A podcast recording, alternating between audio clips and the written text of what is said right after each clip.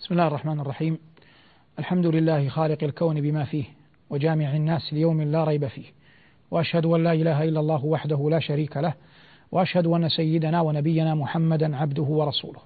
صلى الله عليه وعلى آله وأصحابه وعلى سائر من اقتفى أثره وتبع منهجه بإحسان إلى يوم الدين. أما بعد أيها الإخوة المؤمنون والأخوات المؤمنات السلام عليكم ورحمة الله وبركاته. وهذا لقاء متجدد من برنامجنا من معين القرآن. وعنوان حلقة اليوم خطيب الأنبياء. وحتى لا يتشعب الذهن هو شعيب عليه الصلاة والسلام. لكننا نقول قبل أن نشرع في الأمر إن الله تبارك وتعالى بعث جما غفيرا من الأنبياء والرسل. تجاوز عدد الأنبياء أكثر من 120 ألفا. كان منهم 314 رسولا. صلوات الله وسلامه عليهم أجمعين. وهؤلاء الأنبياء والرسل أعطاهم الله جل وعلا من الفضل والقدرة والمكانة والمنزلة ما أعانهم على تبليغ دعوة الله وتبليغ رسالاته إلى الناس أجمعين. وهم مع ذلك يتفاضلون. كما قال الله جل وعلا تلك الرسل فضلنا بعضهم على بعض منهم من كلم الله ورفع بعضهم درجات وآتينا عيسى بن مريم البينات. إلى غير ذلك من الآيات التي تذكر تفاضل الأنبياء عليهم الصلاة والسلام. هؤلاء الأنبياء كان منهم أربعة كان منهم أربعة فقط من العرب. هم هود وصالح وشعيب ونبينا صلى الله عليه وسلم. والعرب أمة رزقها الله جل وعلا الفصاحة والبلاغة والبيان. وهذه الفصاحة والبلاغة والبيان استثمرها الأنبياء من العرب في تبليغ دعوة الله جل وعلا. وقد كان النبي صلى الله عليه وسلم يقول أنا أفصح العرب بيد أني من قريش. ولهذا قال الشوقي هي أفصح الناطقين الضاد قاطبة حديثك الشهد عند الذائق الفهم. ونبينا صلى الله عليه وسلم كان من العلو والفص من الفصاحة والبلاغة والبيان في مكان عال جدا. فقد أوتي عليه الصلاة والسلام جوامع الكلم وهذا أمر لا اختلاف فيه إلا أنه ورد عند الحاكم في المستدرك أن النبي عليه الصلاة والسلام إذا ذكر شعيبا قال هذا خطيب الأنبياء والعلماء يقولون إن أسلوب شعيب الذي نقله الله جل وعلا في القرآن يدل على بلاغة ومكانة وفصاحة وبيان هذا النبي الكريم عليه الصلاة والسلام خاصة إذا تأملنا وتدبرنا حاوره مع قومه عليه الصلاة والسلام قد افترينا على الله كذبا إن عدنا في ملتكم بعد إذ نجانا الله منها. وقوله قالوا يا شعيب وصلاتك تأمرك أن نترك ما يعبد آباؤنا وأن نفعل في أموالنا ما نشاء إنك أنت الحليم الرشيد. رغم هذا التهكم من قومه كان يقول قال يا قوم رأيتم إن كنت على بينة من ربي ورزقني منه رزقا حسنا وما أريد أن أخالفكم إلى ما أنهاكم عنه إن أريد إلا الإصلاح ما استطعت وما توفيقي إلا بالله عليه توكلت وإليه أنيب. هذه كلها عبارات تشعر بفصاحة وبلاغة هذا النبي الكريم. وقبل أن نشرع في تحاوره مع قومه نقول إن الفصاحة فضل من الله تبارك وتعالى. وقد كان في العرب في الصحابة فصحاء بلغاء. لهذا قال عليه الصلاة والسلام إن من البيان لسحرا والإنسان إذا أعطي قدرة على الإفصاح والبلاغة كان ذلك أقدر في تبليغ ما يريده. ولكن ينبغي أن نعلم أن كل شيء إنما هو فضل من الرب تبارك وتعالى يعطيه الله من يشاء من يشاء. فعمرو بن العاص مثلا رضي الله عنه وأرضاه كان مضرب المثل في أصحاب نبينا صلى الله عليه وسلم من الفصاحة. ومن الشواهد على هذا أن أمير المؤمنين عمر بن الخطاب رضي الله عنه وأرضاه كان معاوية رضي الله عنه يلح عليه أن يأذن له في أن يركب البحر للجهاد ويسير الجيوش في البحر. فكان عمر رضي الله عنه يعتذر المرة تلو الأخرى. فلما أكثر معاوية على عمر بعث عمر رضي الله تعالى عنه وأرضاه إلى عمرو بن العاص يسأله عن البحر. لأن عمر كما قلنا كان فصيحا وأراد أن يصف له البحر. وظاهر الرواية يدل على أن عمر لم يرى البحر رضي الله عنه وأرضاه. فماذا قال ابن العاص في وصف البحر؟ قال يا أمير المؤمنين رأيت خلقا كبيرا يركبه خلق صغير. إذا ركد خرق القلوب وإذا تحرك أذهل العقول فليس إلا السماء والماء هم فيه كدود على عود. فليس إلا السماء والماء هم فيه كدود على عود. هذا البيان العمري الذي بينه عمرو بن العاص لعمر رضي الله تعالى عنه وأرضاه جعل عمر كأنه يرى البحر بعينيه. من بلاغة وفصاحة عمرو بن العاص ليقول والله لا يسألني الله أني حملت على البحر أحدا من المسلمين وبعث إلى معاوية يأمره أن يكف عنه أن يطلب منه أن يركب البحر مرة أخرى. هذا كله داخل في التمهيد والتوطئة لهذا اللقاء المبارك المتحدث عن خطيب الأنبياء شعيب عليه الصلاة والسلام. قدمنا أن العرب أمة بليغة وأن شعيب من العرب.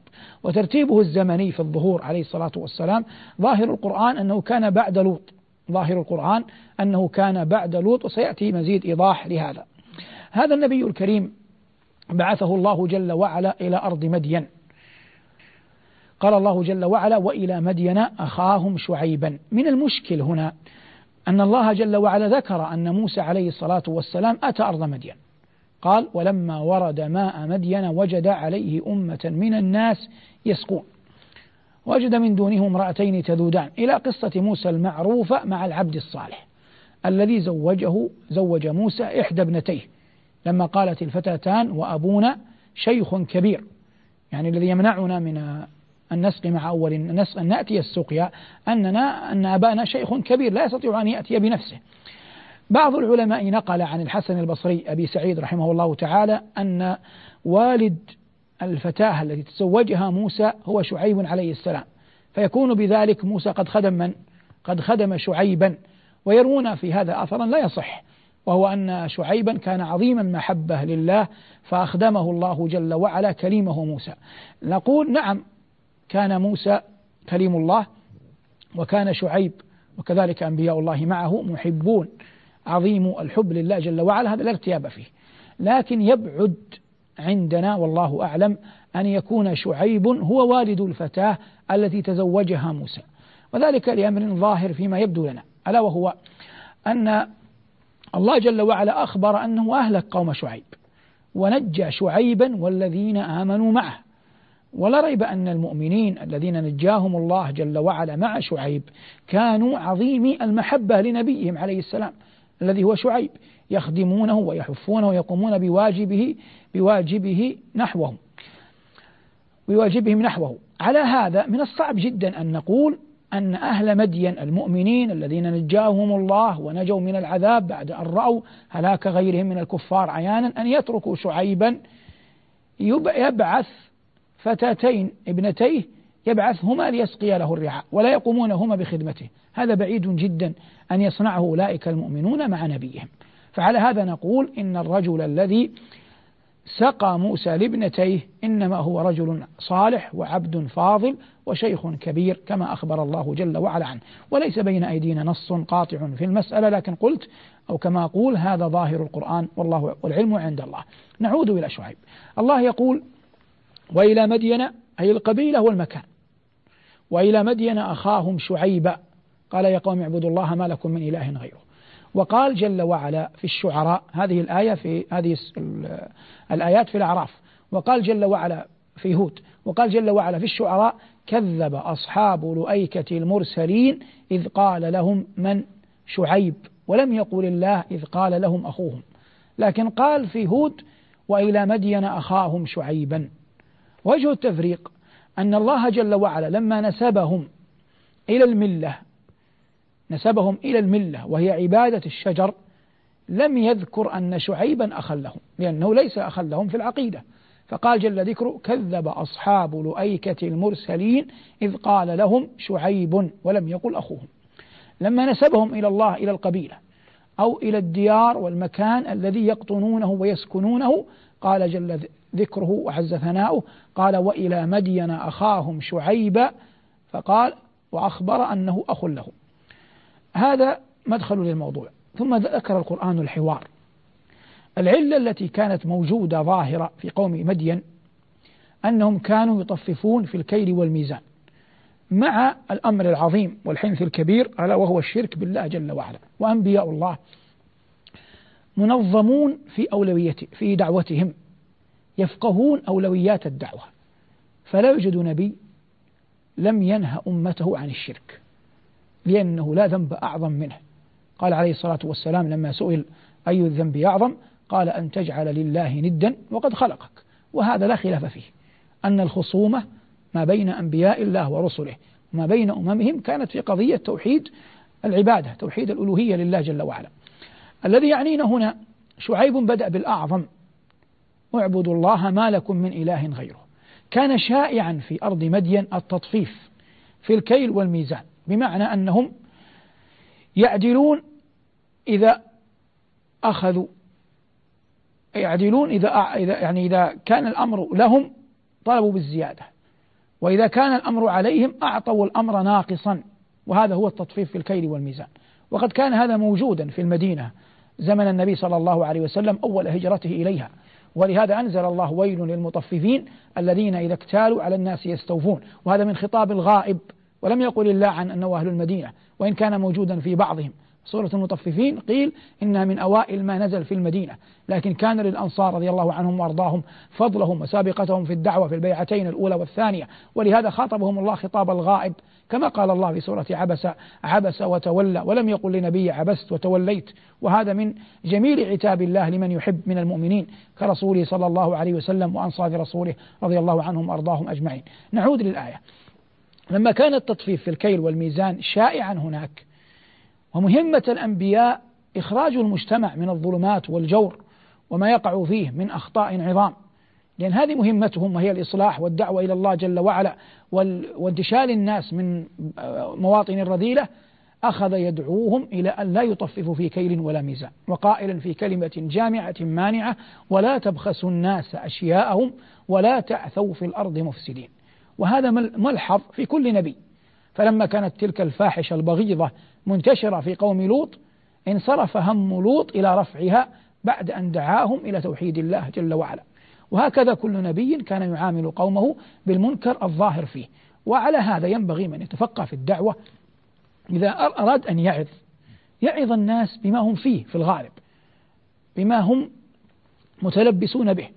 ولا يذكر أمرا غير لم يتلبس الناس فيه ويقدمه على أمر ما زال قائما أو ماثلا أمامه.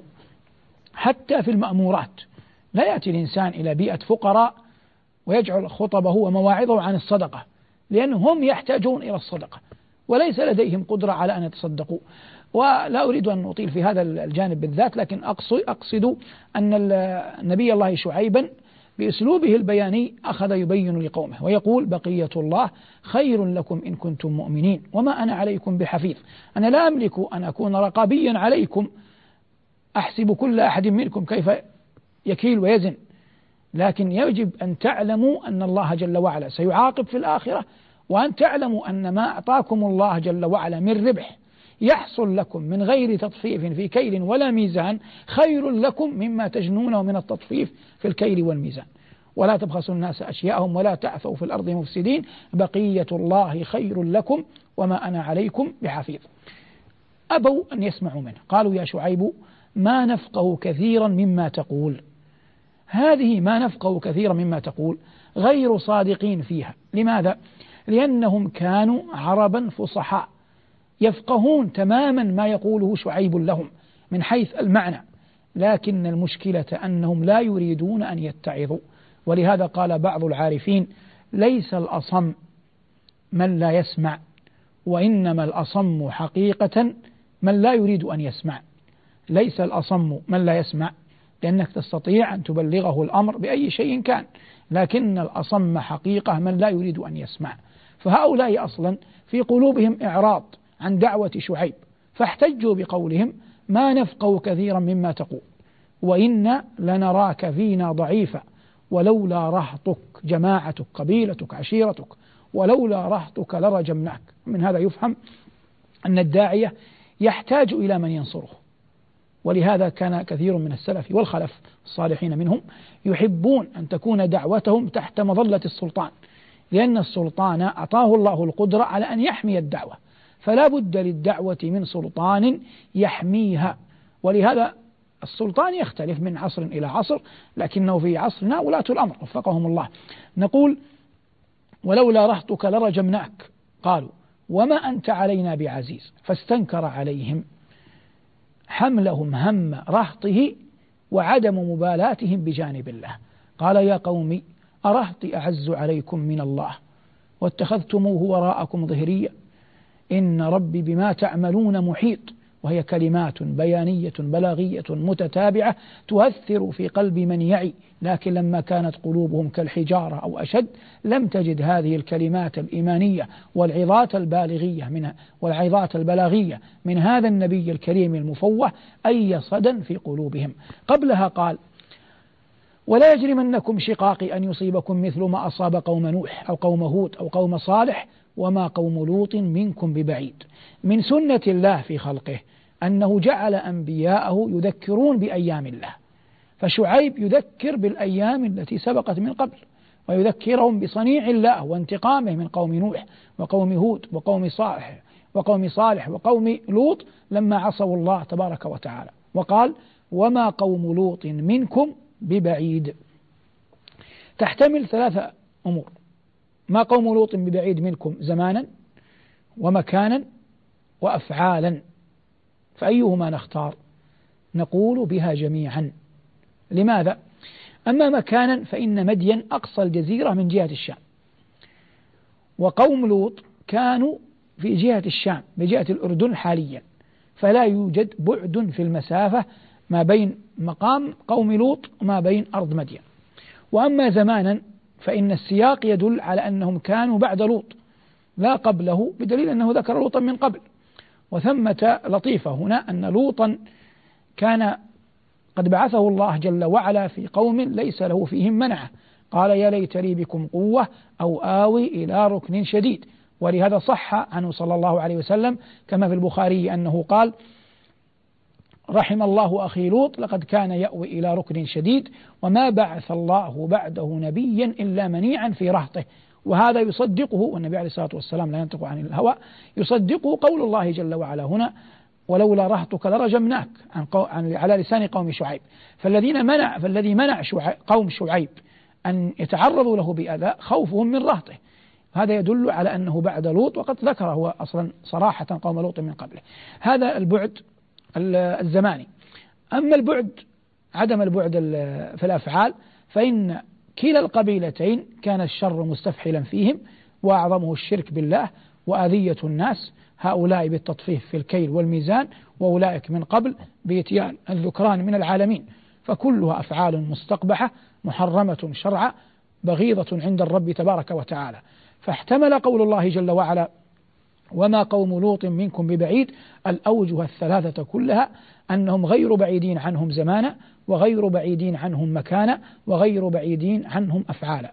ومن قواعد التفسير أن الآية إذا احتملت معنى أو أكثر دون تعارض بين تلك المعاني تحمل على المعاني كلها. ولا يجرمنكم شقاقي أن يصيبكم مثل ما أصاب قوم نوح أو قوم هود أو قوم صالح وما قوم لوط منكم ببعيد. هذا خطاب قسوة وهو يسمى ترهيب. ثم عدل إلى الترغيب. قال واستغفروا ربكم ثم توبوا إليه وحتى يبين لهم أن الله جل وعلا قابل للتوبة. نعت ربه بقوله إن ربي رحيم ودود. واستغفروا ربكم ثم توبوا إليه إن ربي رحيم ودود. فأدى ما عليه صلوات الله وسلامه عليه أفصح في بيانه بلغ في رسالته وأبان الأمر جليا فتارة يرغب وتارة يرهب وكل ذلك حتى لا يبقى في قلبه حسرة عليهم بعد أن يهلكهم الله. ما زالوا على غيهم. فقال لهم وانتظروا إنا منتظرون. اعملوا على مكانتكم إنا عاملون. أخذ جعل الأمر وفوضه إلى الله. ولم يبق إلا أن ينتظروا فتح الله والفصل في القضية. فأخذتهم الرجفة كما في آية وأخذتهم الصيحة كما في آية. وهذا كله يدل على أن الأمر الأرض رجفت بهم أولا ثم جاءت صيحة نزعتهم عن آخرهم وأولهم ونجى الله جل وعلا شعيبا والذين آمنوا معه. قال الله جل وعلا ونجينا شعيبا والذين آمنوا معه برحمة منا. ولا ريب أن الله جل وعلا رحيم بأنبيائه ومن آمن من مع أنبيائه. والغلبة دائما لأهل الحق وإن قلوا ورحمة الله جل وعلا هناك رحمة عامة هذه تشمل البر والفاجر المؤمن والكافر ورحمة خاصة وهذه من مظاهرها وهي نصرة الله جل وعلا لأوليائه وكونهم ينجون من العذاب إذا عم لأن الله تبارك وتعالى أرحم من أن يعذب بهلاك عام من كان تقيا بارا إذا كانت المسألة مسألة فصل خطاب وبيان بين فريقين أيهما أولى بالصواب كما في هذه الآية. اختلف العلماء أين توفي شعيب؟ وليس بين أيدينا ما يدلنا قطعا على أين قبر هذا النبي الفصيح البليغ صلوات الله وسلامه عليه. لكن بعض العلماء كما نقل الحافظ ابن كثير وغيره أنه أن شعيبا توفي في مكة وقبر فيها جهة غربي دار الندوة قديما. وهذا لا يتعلق به كبير فائدة فيما نعلم. والذي يظهر أن أنبياء قبور أنبياء الله غالبها أو أكثرها أو كلها تكاد تكون مجهولة. اللهم إلا قيل قبر الخليل في في خليل في أرض فلسطين وقبر نبينا صلى الله عليه وسلم هذا قطعا معروف مكانه في الجهة الجنوبية الغربية من حجرة عائشة رضي الله تعالى عنها وأرضاها. بقي أن نقول هنا نعرج على قضيتين قضية الفصاحة وقضية نهيه عن التطفيف. قد يقول قائل الآن إن العصر الحديث فيه من وسائل التقنية طرائق التقنية بتعبير أصح ما لا يمكن أن يبخس في أحد في كيل ولا ميزان. حتى الآن يقولون ميزان ذهب يعني يقصدون أنه دقيق. لكن ينبغي أن أن يعلم أنه يجب أن لا نغفل على أن التطفيف والكيل تطفيف في الكيل والميزان كما لا ينبغي في الأمور الحسية لا ينبغي أن يقع منا في الأمور المعنوية. ومعنى ذلك أن الإنسان أحيانا قد يسأل عن أشخاص أو يتكلم عن أقوام فينبغي للمرء أن يكون منصفا. يذكر ما له وما عليه. وإذا أراد أن يتكلم عن قضية يحاول أن يستوفيها كاملة ويأتي بها مجملة بينة ما فيها من سلبيات وما فيها من إيجابيات. لكن من الناس والعياذ بالله إذا تحدث عن من يحب سكت عن سيئاته ولو كان في الأمر نصح للأمة. وإذا تكلم عن من يبغضه تكلم عن طرائق الهوى فيغفل عن تلك الحسنات ويكثر من قول السيئات. إن يسمعوا ريبة طاروا بها فرحا عني وما سمعوا من صالح دفنوا. هذا أحد الشعراء يعبر عن حاله مع خصومه.